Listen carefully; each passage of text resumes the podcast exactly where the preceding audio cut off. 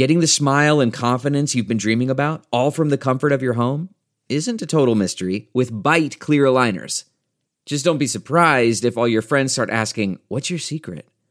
Begin by ordering your at home impression kit today for only $14.95.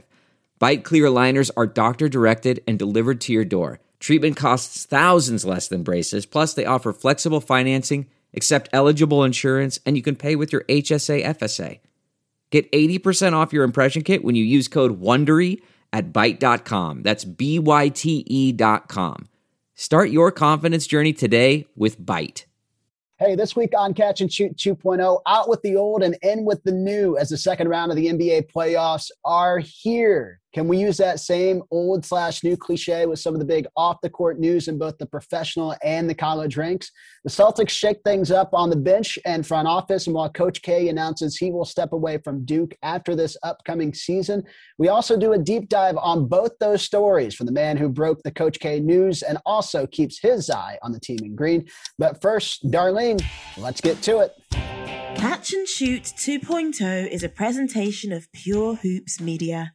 Catch and Shoot 2.0 goes well with both red and white and is perfect with the workout of your choice. Our hosts are Aaron Berlin, a former Kansas Jayhawk who believes the Orlando Magic will win the championship. Eventually. His partner is Otto Strong, a man who's covered the NBA since before Dennis Rodman got his first tattoo fellas. Welcome to Catch and Shoot 2.0. I am Aaron Berlin along with my partner. He is the one, he is the only. His name is Otto Strong. And Otto, have you fully recovered yet from all the Mavs news? I, I, I have not because we're, we're actually still making it. Uh, as as, as our, our good listeners know, we, we uh, record this on Monday and uh, we're, we're getting some Mavs news about uh, Luka wanting a, a super max contract with uh, with the Mavs. But I'm going to put that to the put that on the on the second burner for a second. Well, well, hold on, real quick. Have you gotten any sleep since last week? Oh, like next to none. But it's all but it's all good. It's all good. we got you know I I could talk to you all day long about TCU baseball and and uh, you know gymnastics at uh, at Dickies Arena. Hey, um, hey, hey! Those horned frogs are very important. They've had a good baseball team for a long time. Fun ballpark too. When you're actually back in the Fort Worth area, you have to go. Yeah, they had they had a nice one, but you know, yeah. So but uh, but yeah, my, so my big three. Um, I think people know that that uh, Knicks fan growing up, uh, Lakers fan in my kind of middle years, yeah, LeBron fan, Lakers fan, and and obviously my adopted home team, the Mavs. So all three are now out, and uh, you know that's that's such as life. It's you know as you said, out with the old and in with the new. Yeah, and so so so the interesting thing is, you know, Luka was phenomenal in that entire series. And right, that's that's what we were talking last week with TJ Macias, yeah. just how good he's been and how much was expected of him. And it really felt like, and I've read a lot of interesting articles about this that people who have opinions that, you know, the first four years, that rookie scale contract is kind of getting his feet wet, getting him used to the NBA culture, you know, getting him the idea of what it means to be a maverick and represent the city of Dallas but mm-hmm. this summer, you touched on it on the front. Today, he comes out and he says that he expects to sign a supermax contract with the Mavericks. He'd be the first player, by the way, I believe, coming off his rookie scale contract that would be eligible for 200 million more. Right, I, I, like you would be the one to know those numbers more than I do, but based off his All NBA numbers, his All Star selections, things of that nature, everything that goes into that whole scenario. But it's like now, the second he signs that deal, the clock is ticking, right? Like Dallas has to figure out what works with their roster, who's staying, who's going, and how they get better. Well, no, absolutely. I mean, they have a ton of questions. I mean, you know, first, just going to kind of uh, do a, a, little bit of a rewind on on the series in Game Seven. Look, Luka filled it up. There's no question. Yeah. It's undeniable. And we were we were both of the agreements that you know if he rests, what was it, Game Six, we would be okay with that. The rest. I mean, I was I was going so crazy. It's like uh, if you were to rest game five, like if you risk yeah. game five and get, you know, get 100% and, you know, just have go off on game six and game seven. But he showed us all that he, he was, you know, wasn't as hurt as he might have been. I, I got to say, as, a, as an aside, I laughed when I got an alert on my phone. Uh, it said, Luka's probable for game seven. This was like yesterday at like noon. Yeah, Luka's probable for game seven. I'm like, come on. Luka's playing. Luka's playing. There's no way he's not going to play. probable. I mean, it's like okay, it's like it's probable that I might, you know, take in oxygen today. Like you know, it's dude, it's gonna happen. But um, for for all that he was able to do and all the stats and all of, I mean, just tremendous shooting and then you know, and passing the ball as well. I still, you know, again, just get like bothered by some of the small stuff that you know, if it's anybody else, we're probably saying, okay, well, he's a 22 year old kid who's been in the league three years. But yeah, I mean, yes, he's been a professional since he's 16. He was an MVP of a league at year at age 18. So like like smacking guys in the backcourt and picking up a foul, or just some of the passes when when you need a bucket, and you know you know there are times in the game where you're gonna you know do the football pass and great, so let's see what happens.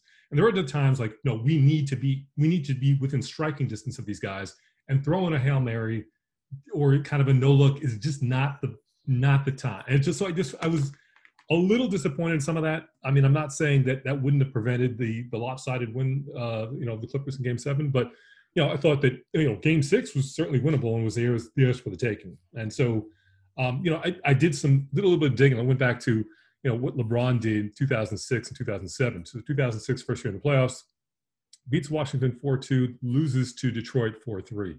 Next year, 2007, the year they get to the finals, beats Washington 4-0, and then again Detroit in the Western in the Eastern Conference Finals wins 4-2. My parallel here is so Luka got beat in six games last year and now in seven games. Now I'm not saying yeah. a whole bunch of reasons the league is different. You had the bubble last year, this year, but you know you, you would have liked to have seen um, a little bit more progression. But I, you know, anything more than pro- any more progression than winning game, you know, than than losing four three would have been winning this series four three against the Clippers team that was, you know, in many people's eyes, destined for the NBA Finals. So I'm yeah. not saying it should have happened, but it would have been a, a huge, huge um, huge, huge lift. But you know, uh, uh, enough of my my Mavericks tirade. Well, no, th- so so there's there's something to be said about winning a series, right? Like okay. the the fact that he's been to two NBA playoffs now and has yet to win a series, that that's a big deal, especially for a player that I would say comfortably.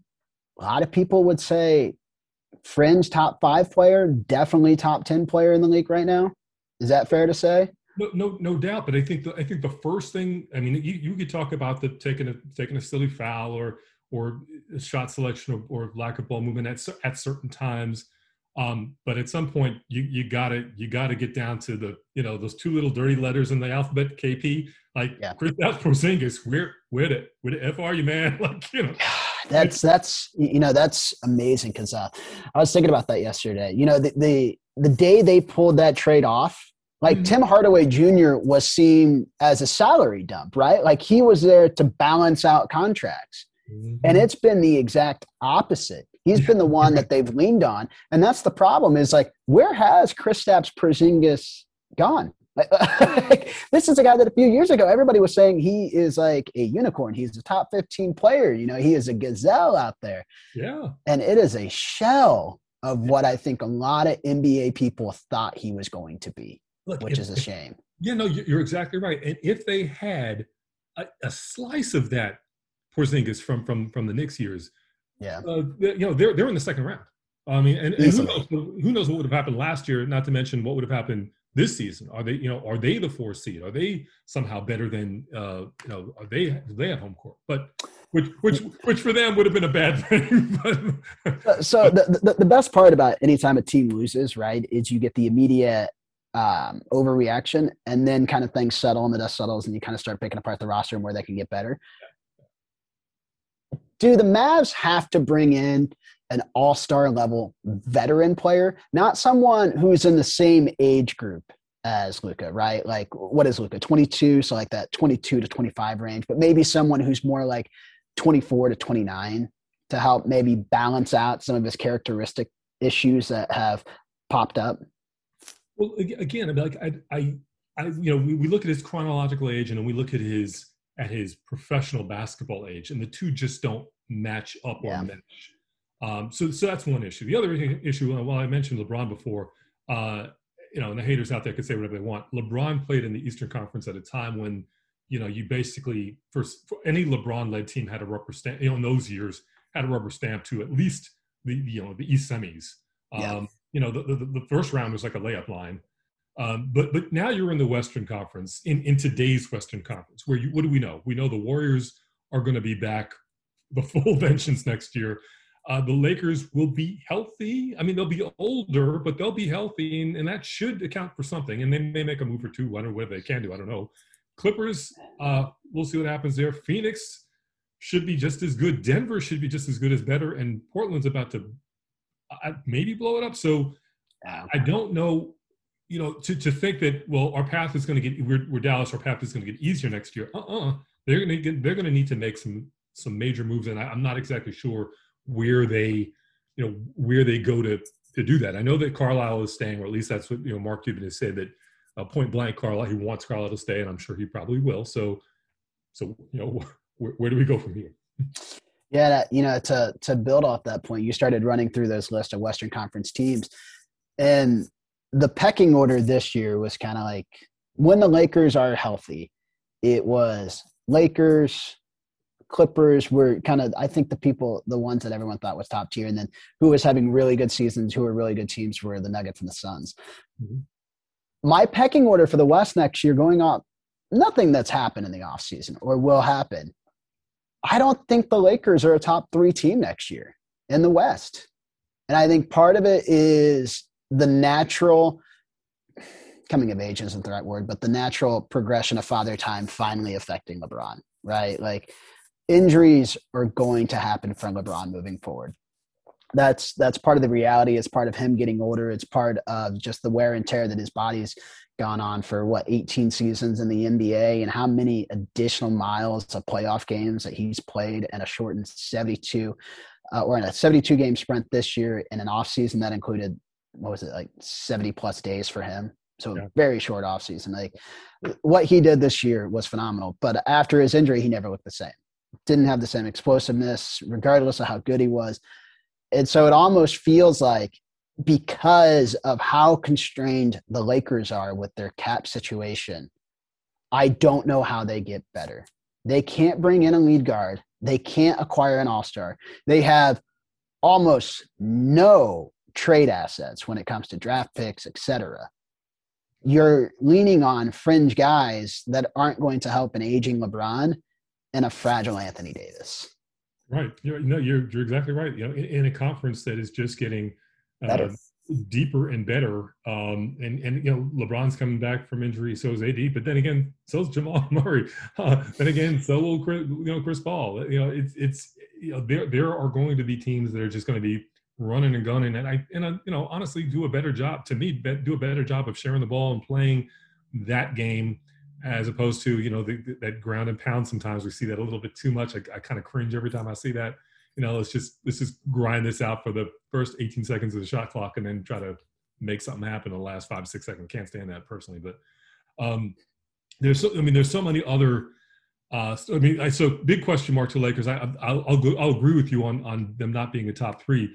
Um, I don't know what you would say is what would you say is the most intriguing team coming into you know with the offseason and, and then next season in the West. It's probably going to be what Portland does over the course of the offseason, right? because they've gotten rid of Terry Stotts, and Terry Stotts was a staple there. And if you ask anyone within the Portland front office or the Portland support staff, everybody loved Terry Stotts there. Like he bled the Blazers, and what they do with that roster because they have two really good lead guards that I think anybody in the NBA would love to have. I think anybody would take CJ McCollum, and I think anybody would love and be fortunate to have Dame. Like full full disclosure, we've already taped the Jeff Goodman piece of this, so there's a part in it where we ask how the Celtics get better this coming year, and my first thought is you go acquire Dame Lillard if he's available, and that should be every team's mindset this summer that wants a lead guard or that wants a game changer you go get Dame Lillard, and yeah, you no, anything you can to get Dame Lillard. No, I look, I hear you. I, I think I think Dame's got got that other kind of kind of chip in him that basically is, you know, um, well, first off, he's a promoter. And, you know, the thing too, I think he does. I think I feel like he would regard leaving as somehow a failure, and that you know he would want. I feel like he would want to make Portland work. That doesn't mean yeah. that he won't go to another Western Conference team if if nothing's happened with Portland. I mean, if that's if that's even something that you know could it could happen depending on. But I, but I feel like Portland's tried to make it work, haven't they? Like, like they've done their best, you know, with some of their deadline moves to one improve their defense. Offensively, they've been outstanding for the last few years, but it's been their defensive numbers that have just killed them each and every year. And so maybe that's like a mindset for them. Maybe with Terry Stotts out, they go get someone like a Steve Clifford who just stepped away from the Magic's uh, role and has been a defensive minded guy and who wants to win. So maybe that's a fit. I don't know. But there's something to be said that they haven't been able to get really past the first few rounds with Dame and CJ McCollum as their lead guards. Oh, without a doubt. Uh, talking about a team that, has kind of you know been there and, and tried to get through to a team that is uh, still on the on the rise. I'm not saying the Blazers aren't, but a team that's clearly on the rise. That your Memphis Grizzlies. I know how you love your Ja Morant. yeah, so I, I think I said this last week, and it's so funny that we just got done talking about Dame Lillard because I see a lot of Dame Lillard in Ja Morant. You know, like there's parallels between well, Ja went to uh, Murray State, and it, it, escapes me the name where Dame went. It's a small mm-hmm. school in mm-hmm. Utah, just down the road from Salt Lake City. Where was Weber it? State. yeah, w- yeah, Weber State. And so, like, there's so many parallels with the way that they play and the aggressiveness of what they play with. Obviously, Ja, I think, is a next level athlete compared to Dame, where Dame does a lot more of his off the bounce kind of shoot and gun. But the Grizz are exciting, man, and I think this is just the starting start for them. And here's a here's a thought: Why don't the Grizz go out and acquire Dame Lillard? What would you think of that? You have Dame Lillard playing alongside Ja Morant. Is Ooh. that not must see TV every night? Ooh, wow. Um, you have a you have a guy that will gladly take you off the bounce every time in Ja, and then you have a guy who will hit you with the dagger every time in Dame. That, you just, just mind blown. You just you just you just went there. Wow. Grizz have the assets too, and they have the cap space. Just saying. That's that's intriguing. That is intriguing. Well, how about we uh, put a pin in that? We uh, get ready for talk some Celtics and uh, and Coach K. Let's do it. So we had two big off the court stories in the world of basketball last Wednesday. One was Danny Ainge retiring as president of basketball operations with the Celtics, promoting head coach Brad Stevens into the position. The other was Mike Krzyzewski, as he steps away from being Duke's head coach. Hard to believe. anyway, uh, he will step down after the 21 22 season, and assistant coach John Scheyer, former player, will set to uh, take his place. So it made for a very busy day for our guest, stadium basketball analyst and Field of 68 podcast host, Jeff Goodman. Uh, Jeff broke the news of Coach K stepping down, and Jeff also co hosts the appropriately named Bob Ryan and Jeff Goodman NBA podcast and is a frequent guest around Boston, talking Celtics and all all measure of hoops. Jeff, welcome. Thanks for having me, guys. I appreciate it. And uh, yeah, it was a uh, kind of a fun, crazy, um, you know, one of those days you just don't prepare for. Like, just came out of nowhere, absolute nowhere. I didn't know either were coming when I woke up that morning, that either were going to happen that day. So it was just, it was cool. I mean, listen, we, we all like the off season a little bit, and this is, you know, slower for me. Uh, Wednesday was anything but slow. Okay, Jeff, uh, you know, that's, it's amazing to me because I think we had all kind of had an idea of maybe that there were remnants and there were ideas that Ainge might step away. I don't think anybody had any idea that Brad Stevens would assume a front office position. But let's maybe start with the Coach K stuff. When did you start hearing that maybe retirement was a possibility for him? Maybe not this year, but just when did that start to kind of trickle down?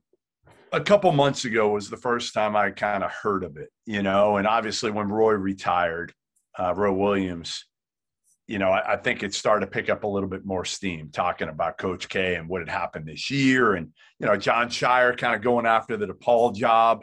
So once you see those things happening, you start to say, okay, if Scheyer wants out and, and he's trying to get the DePaul job, how much is this a sign? Nate James, their other assistant, got the job at Austin Peay, a head job, which is not a great, great job like some other former Duke assistants have gotten you know, Chris Collins gets a power five, Steve Wojciechowski gets Marquette. So you're kind of reading the tea leaves here a little bit, but it picked up a lot in the days, probably, you know, a week or so before you start to hear it a couple times. Uh, and, and, you figure, all right, there's something to this.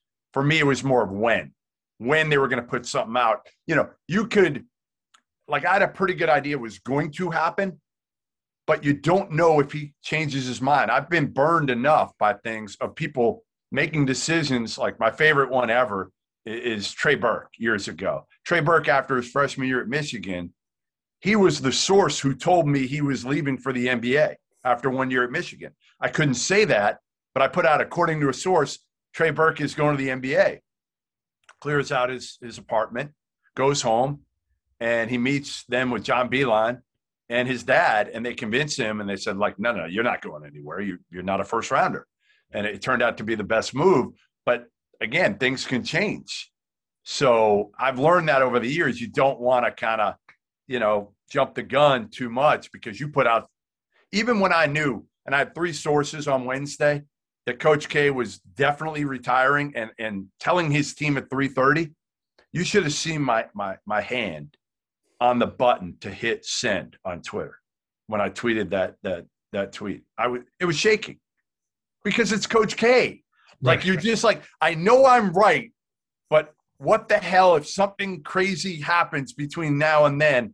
You can't miss. You can't ever be wrong on this one. Again, I, I was 99.999% sure I was right, but it's just the, the the gravity of that one. Like there's a lot of them that I didn't know the gravity when I wrote or tweeted in the past. I, I broke a story years ago about Ed Rush, uh, Pac 12, uh, in charge of the refs, putting a bounty on Sean Miller and it actually helped me get to ESPN. I was a CBS at the time, and I didn't know when I broke it the gravity of it. I had no idea.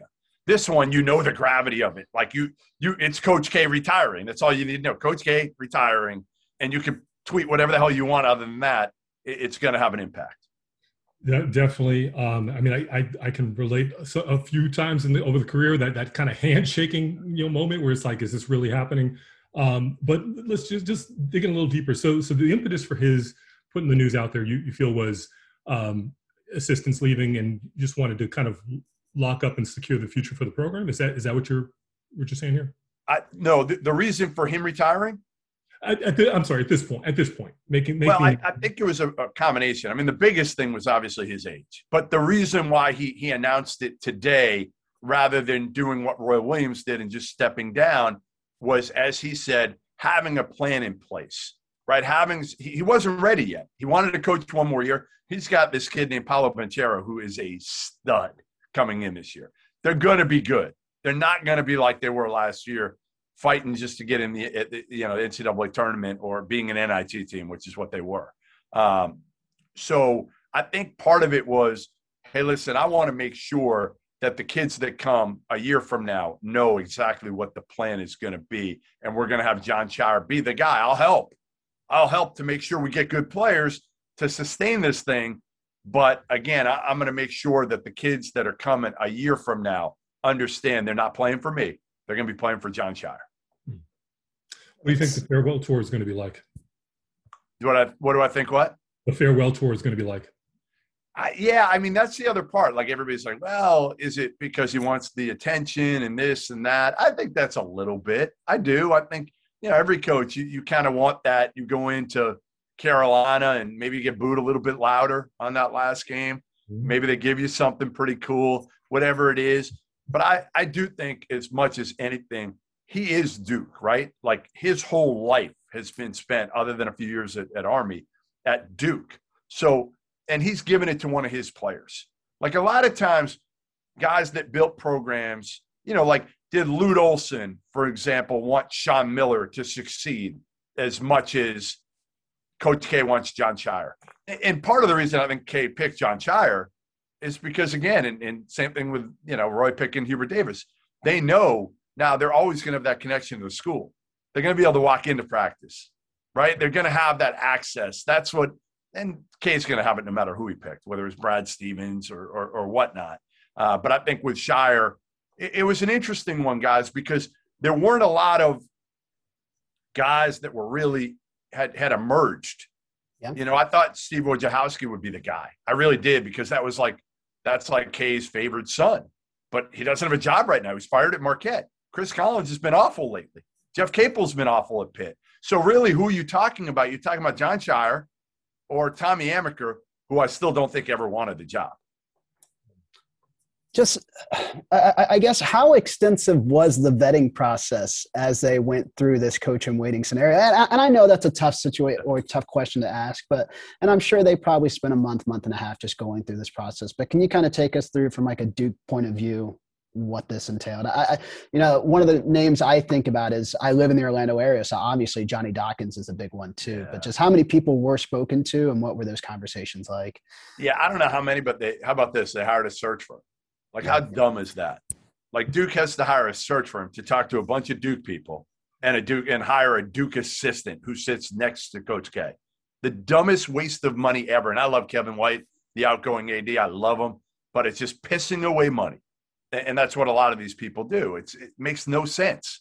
Now, again, you want a search firm to like do background checks normally, that's fine. John Scheyer's on your bench if you haven't already done a damn background check on him and you've known him since he was, you know, 15 years old when you recruited a, uh, a, uh, him out of Glenbrook North High School in suburban Chicago, like just a waste. So I think they spoke to a couple people, but I think ultimately, listen, this is one man making the decision of who the next coach is at Duke, and everybody else saying, "Okay, we'll sign off on it," and, and that's all it was. Was Coach K saying "John Scheyer is the best person to run this program, and and I like it from a standpoint of John Scheyer is 33 years old.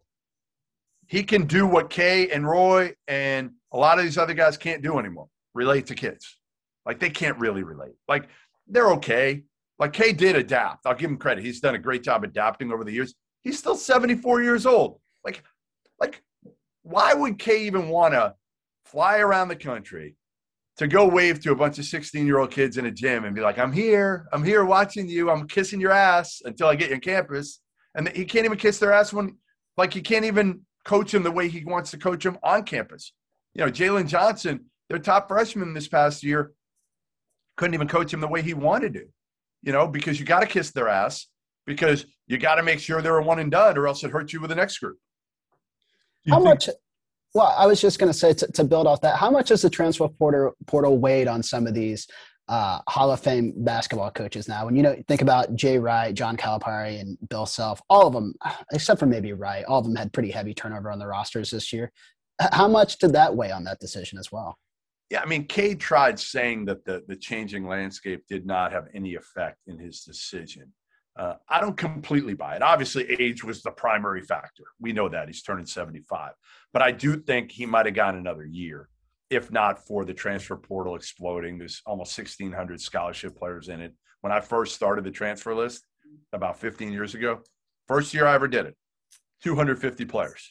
It's now almost 1,600. So then you've got name, image, likeness coming in.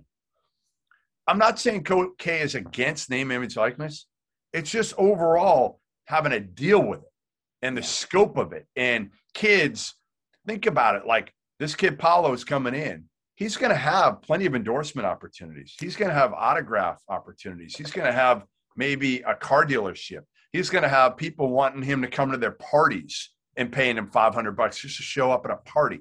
Think of all that that Cade's going to have to deal with with these kids and having sit them down and, and talk to them about it and worry about them staying focused. There's just so much more now with social media, with name, image, likeness, with not being able to coach a kid for four years. Like, and Kate, listen, K did it to himself a little bit because Calipari was doing it with the one and duns, right? So K decided, like, well, it's my only chance right now. It actually backfired on both of them because really they've only won one title apiece. Yeah. Jay Wright has won two. By what? Getting older. Like getting older has won. Like being young and talented has not proven uh, to really be nearly as successful as you know Carolina with older guys, Villanova with older guys, Baylor with older guys this past year. So again, it's the landscape is changing. And I think it did play a part in in speeding up the process for Coach K retiring for before we uh, move on to the Celtics, just for kind of a look ahead. So, John Scheyer, former player, obviously played in the Duke program, familiar with the program. What is, what do you, how do you see this kind of working out for the program, uh, more so than for than for Scheyer individually? So the crazy thing, guys, and I'm I'm aging myself. I broke John Scheyer's commitment to Duke. How crazy is that? I mean, I came up covering recruiting. Full circle, baby. Full, Full circle. circle. So I've known Scheyer forever. So I feel like I'm probably as uh, you know as uh, able to to weigh in on this as anybody. Here's what I'll say, um, and I don't know if you guys know the answer to this. How many Final Fours do you think Duke's been to in the last ten years? If you quick I wanna guess, I'd say- say two. What'd you say? I'd say two. Quick guess, I'd say Two. two. That, that, that was probably my initial answer as well. Because the last five years have not been great. One, one Final Four in ten years. They won the title, in 50, with Okafor, Justice Winslow, and Tyus Jones, but one Final Four. So, listen, can Jon Scheyer win one title in ten years? Can he go to one Final Four? If he goes to one Final Four in five years, isn't that a major success? Right? Like, Yeah. I think he can do that. So, well, so, so the question then becomes Duke was synonymous with K, right? And like the Duke program was successful because of K. Does the Duke program still have that allure with Scheyer as the head coach? it won't have the same. Absolutely it won't have the same allure but it, it'll still to me duke's still duke. Cameron's still cameron right? Hmm. You you Yeah. still have that. K will still be there. You don't think k will pick up the phone? If Jon Scheyer says hey coach can you do me a favor? We're in the mix for this top 10 kid. Can you you know when he comes down can you come to campus a little bit and just you know help me close the deal? Yeah. Lineage helps. Right. Right. So I, I think again, and I think what what Scheyer, getting back to what I said earlier, he can relate to these kids. At 33 years old, he can absolutely relate much better than a lot Jim Larrañaga, right? Or you're fighting. I'm trying to think of who else they'll fight. Uh, you know, Calipari's a different deal, obviously in Kentucky. They they should go back to owning recruiting if Cal wants to have a, a fire lit under his ass this year after last And- year. And the transfer transfer portal now as well. Right. So I, I think Scheyer will be fine. But again, I talked to him like he understands you can't live up to Coach K. Most guys, when I talk to all the guys that I thought would be involved in this, and I won't say like who, but I've already mentioned their names, right? Chris Collins, Wojo Capel, Amaker, Dawkins, all those guys. Most of them told me they're like, I pray he doesn't call me and ask me to take this job. Mhm. Like, please, I don't want to see my phone ring and see Mike Shish- Coach K on there asking me to take over for him because they all get it. Like, but Jon Scheyer's 33. He didn't get to Paul. So if you're Jon Scheyer, you're ecstatic about this because you still got one of the best five jobs in America, maybe one of the top three jobs. Yeah. Yeah. So so uh, so we're talking obviously le- a legacy college program. Let's go to a legacy pro program Boston Celtics. Clearly, so um, a, number of people thought the move was a little little maybe uh, unusual with, with with Stevens going upstairs. So how how do you see this, and what do your what was your reporting tell you? Yeah, I mean, it was shocking to me. Like I knew Ainge was going to be out, um, but I did not have any idea Brad Stevens would slide over, and I still can't believe Brad Stevens is not going to be coaching. Like if you had told me that three, four years ago that Brad Stevens would not be coaching anywhere, I, I would have said you're out of your mind. I mean, this is a guy who who did an incredible job at Butler. We know that. Like what he did getting Butler to two straight national title games in the Horizon League, one of the greatest accomplishments in, in college basketball history.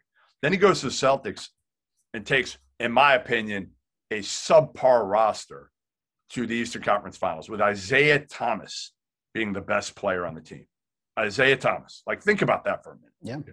Yeah. And then it kind of catches up with him in the last year and a half. And I don't know if catches up with them is the right word, but obviously they underachieved, right? They had some issues. We know that. You know, you're in the bubble. That's a tough deal.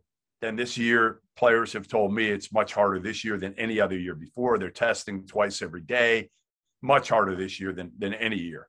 Um, but ultimately, and they had injuries. They had injuries, but ultimately it wasn't working.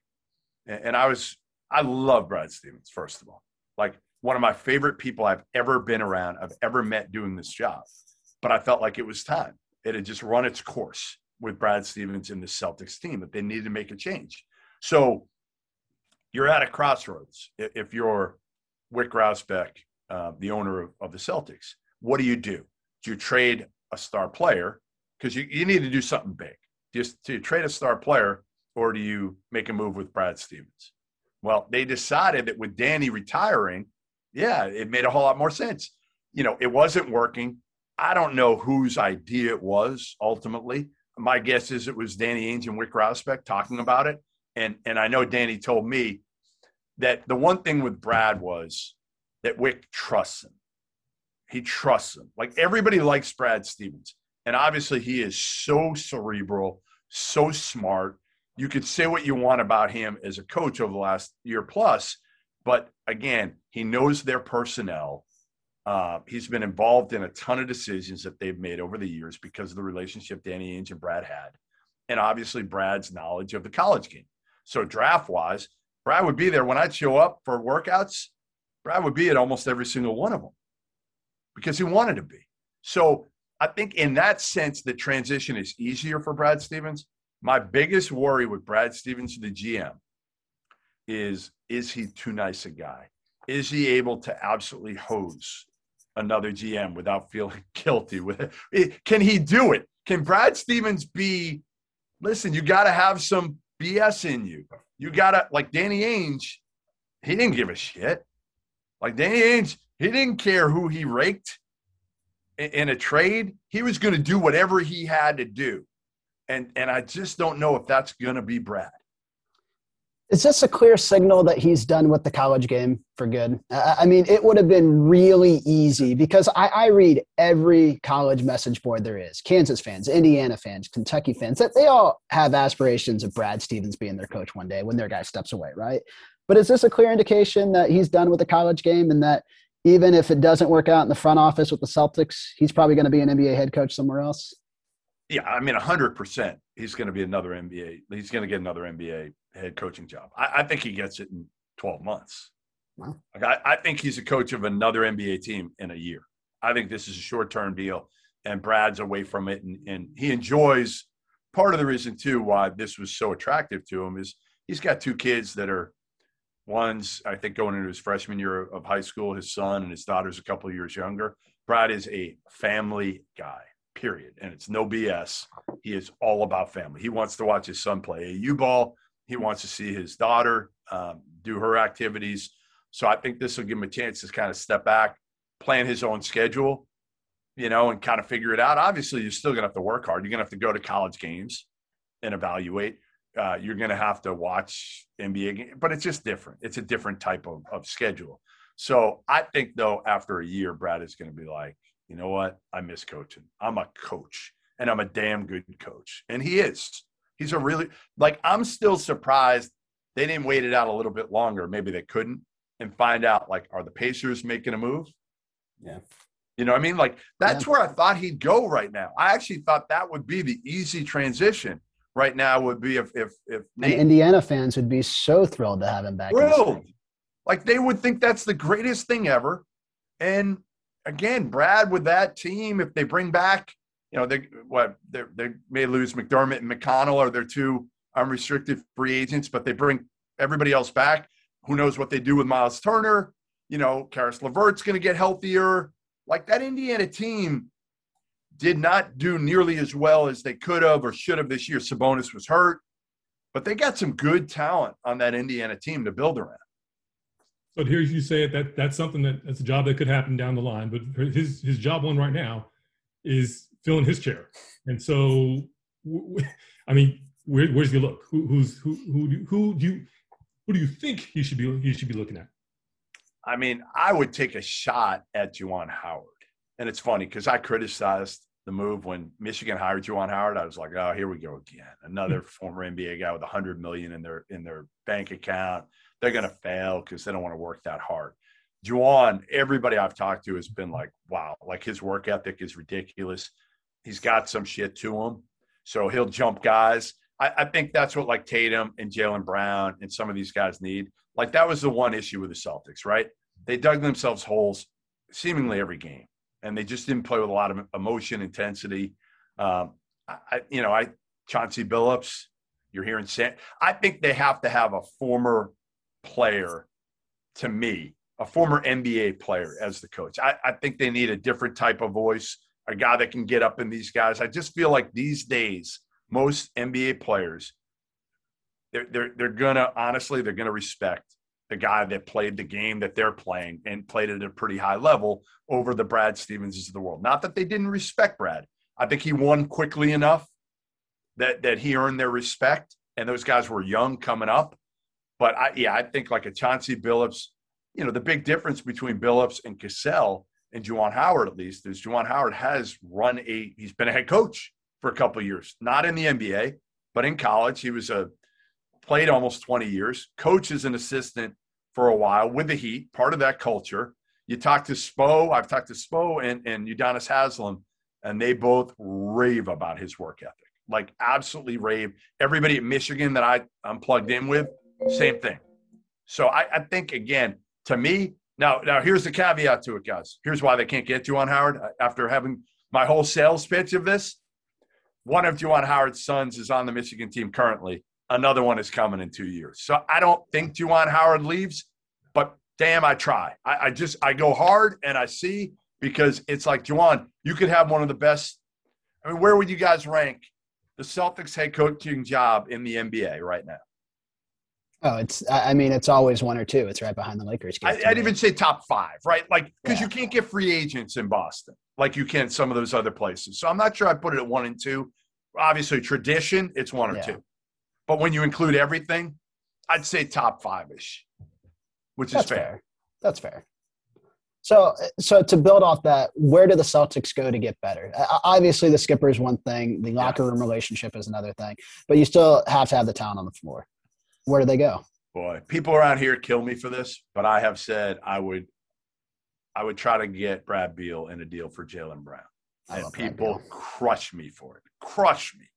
But I just here's what I feel like when I watch Jayson Tatum and, and Jaylen Brown, especially this season. It looks like they've never played together. It looks like they, they've got no chemistry, none whatsoever. And Kemba is just so unpredictable whether he's ever and, and uh, again another guy I love like Kemba is like the best dude ever. Always smiling he's the anti Kyrie in so many ways but he's not as talented as Kyrie and now he's always hurt. So you can't trade Kemba because he makes too much money. Can't get enough. You can trade Marcus Smart but what are you going to get back for him? You know? I would think Brad Stevens being the coach that has let Marcus Smart shoot 10 threes Daniel Theis be a three point shooter, turned Al Horford into a stretch five. He would let any of the three of us probably jack up five or six threes a game. I would think Brad Stevens is going to make moves to get whoever is the next coach more skill guys, more shooters. Just just looking at it from his perspective, right? Like Danny Ainge didn't give him enough of those guys. He gave him Fournier this year, but but it was late. It was late in the game, and they never had a chance to all four of them play uh, together. So I would say my thing with Bradley Beal is he's a better decision maker than Jaylen Brown. I think Bradley Beal could average seven assists if you kind of put the ball in his hands and let him play through Bradley Beal, and he has more around him. The other thing is Bradley Beal and Jayson Tatum are like brother. They went to the same high school, Chaminade High School in St. Louis. They're boys. Like it's Bradley Beal's a big brother to Tatum. So the chemistry, I think, would be there as well. Now, Beal's making a lot more money. That's the issue. Jaylen Brown, they actually have on the cheap, comparatively speaking. But I, I would I would look that avenue if Bradley Beal demands a trade. Um, got a lot, got a lot of, lot of stuff going on there. Um, switching to the, uh, the playoffs right now. What are you, what are you seeing? What are you, what are you, uh, any storylines? Anything interesting popping off to you? I mean, the big storyline is it's wide open. Mm-hmm. You know, like I don't know who's going to win it all right now. I mean, you know, James Harden's hurt again. No surprise there. We didn't think the big three would get through unscathed. I don't think anybody did from injury since all three of them have injury issues. Um, you know, LeBron out right now. You know, listen, you know, Milwaukee in that first game looked like garbage. Um, I think it's wide open. And I think that's the beauty of it this year. Could Utah win the title? Why not? Right? Like, why not? I mean, most people are going to say Milwaukee, Brooklyn, winner is probably going to be the, the pick. That's what most people I think are going to go with at this point. Um, you know, Philly looked like garbage in that first game to Atlanta. I don't see Atlanta get. I still think Philly figures it out, and I think you got to put Ben Simmons on Trae Young. Ben Simmons is still the fastest player his size I've ever seen. Like I saw him back in high school. I've seen him at LSU. I've seen him with the Sixers. I've never seen anybody faster with the ball in his hands at his size. Uh, so I would put him on Trae Young. Try something different, and maybe Trae Young will get right by him like he does everybody else right now. But but I would go that route. And in the West, it's fun because I think they're all you could throw all four kind of in a hat right now. Like I have no idea who's going to come out of the West. Well, awesome, Jeff. Uh, to be honest, I have nothing else. This has been great. Love your platform. The Field of 68 podcast is a must listen to for anyone out there. Real quick, before we let you go, if you haven't noticed, I'm a Jayhawk fan. I went to KU from Lawrence, live in the Orlando area now. Can you just give me a quick 60 seconds on what you think the Jayhawks will be next year and what Bill Self has done? Yeah, I mean, the big thing obviously is I think they'll be quicker. You know, they'll, they'll, they'll be faster. They've got speed at the point guard spot. That's going to be the biggest thing. I think uh, Agbaji's probably going to leave. I'd be surprised if he comes back. Uh, and that's why they got Jalen Coleman-Lands, the transfer from Iowa State, to come in and make shots in, in case Agbaji leaves. But, you know, it's going to be interesting to see. The big Kansas thing is obviously with the NCAA. What happens there? And uh, is Bill Self the next coach of the San Antonio Spurs, like so many think he might be because of his relationship with uh, with RC Buford. I, I, don't know, but I think I'll tell you one thing. I think Bill Self is one hell of a basketball coach. Like most, when you talk to people that are plugged in, coaches in in college basketball, they a lot of them will say Bill Self is the best X's and O's guy in all of college basketball. I've heard the same about Chris Beard as well too. So that was another good hire for UT. Yep. Jeff, thanks so much for your time, for everything. You can follow him at Goodman Hoops. He's one of the best. If you want to know what's going on in the transfer portal, you've had everyone in touch all off season long, man. We appreciate it. Thanks, guys. Appreciate it. Thanks for having me and uh, have a great summer. That was dope. Special thanks to Jeff Goodman for joining us. Always a good time. And you know, I'll always have to ask my question about KU hoops. But in, in regards to what was really kind of the biggest story day, I think that we've had in basketball circles in a long time, you get Brad Stevens stepping away from the bench to go to a front office role. You get Danny Ainge leaving, and then you get probably the greatest coach in college basketball history uh, officially stepping away after next season. What was your one big takeaway that you saw? Oh, I mean, look, you know, Coach Coach K uh, stepping away. I mean, that's like I I feel like everybody has got a, a Coach Coach K story, or like, I mean, I specifically don't, but uh, and I feel like you could you could it's just I, feel, I guess the one thing I would say about that is like you know if you're a basketball fan and you've been a basketball fan over the last you know 25 40 years whatever it's hard not to have a moment like so for me my my coach k story would be you know, the, the, the, turnaround J, the Laettner hits. Like, and so that's how everyone has a relationship with that program. Or maybe it's it's the Olympic gold medals uh, and, and what he was able to do and kind of right the ship and, and, and, and chart a new course for, for what it means to be a, a member of the U.S. Uh, uh, men's basketball team in the United States. So like that, those are those are those are kind of like those are that's that's where I went to in my in my my heart and my mind. So yeah, those those were yeah, good stuff. And yeah, I, I, don't, I don't really have much of a Coach K story, but I am interested. And this was one of the reasons that I asked Jeff Goodman kind of what happens with the lineage of the Duke basketball program moving forward. Is if you look at it as kind of like a 300 view outlook of how some of these college programs have been built, right? Like you look at Carolina, you look at Kentucky, you look at maybe not so much Indiana today, but there's been sustained success from coach to coach, right? Like prior to Duke and Coach K, like Duke hadn't had much success. I'm interested to see how Jon Scheyer kind of leads over the course of the next five years because I think he's going to get at least five years. He has to get five years because he's handpicked by Coach K. So it'll be interesting to see one, if he can get this program to another Final Four in those five years, and two, what the role of Duke is moving forward from a recruiting standpoint because I think a lot of the culture is still in place and it will remain. But I'm interested to see, without the Coach K name on the sideline, if Duke can continue to get the same level of recruits that it can. Because if I'm saying this, and if this is my opinion, Carolina is a much easier job to win at than Duke is. Kentucky is a much easier job to win at than Duke is.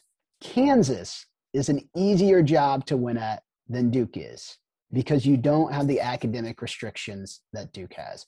And so I'm very interested to kind of watch that play out over the course of the next five years. And I think we can revisit this if we're still doing this show five years later of you know what has the role of Jon Scheyer been and how has he been the guy that replaced the guy? Because there's always that saying like you don't want to be the guy that replaces the guy you want to be the next guy. And a lot of people think that's what brad stevens will be eventually. They think he'll be the head coach at duke when this is all said and done. I don't buy it. I think he'll be an nba head coach. I think he'll stay in the nba and it's where he wants to be and it's where he should be. All right let's go. Time to stick the landing That'll be a lot of fun to follow. But I do want to say, as we close this out, big props not only to Jeff Goodman, a stadium, and the field of 68 for discussing both the Celtics and Coach K leaving Duke after next season. I also want to give a huge tip of the cap to our producer, Daniel Kramer, and to our editor, Kristen Woolley. Daniel was the one who actually booked Jeff Goodman today. So Thank you so much, man. We appreciate it. And also, big ups to our king of content. He is the chief content officer and our executive producer of Catch and Shoot. His name is Bruce Bernstein. As for the rest of the Pure Hoops media has to offer this week, the Mike Wise Show each week brings you entertaining takes, incredible stories, and high level guests. Full Court with Fisher and Kay has plenty of great college hoops talk each and every week. And how about the A-lister, Monica McNutt and King McClure? They bring buckets, boards, and blocks with you every single Thursday. And we wrap things out with our flagship show. It is the BJ Armstrong and Eric Newman as they have Pure Hoops podcast on Friday.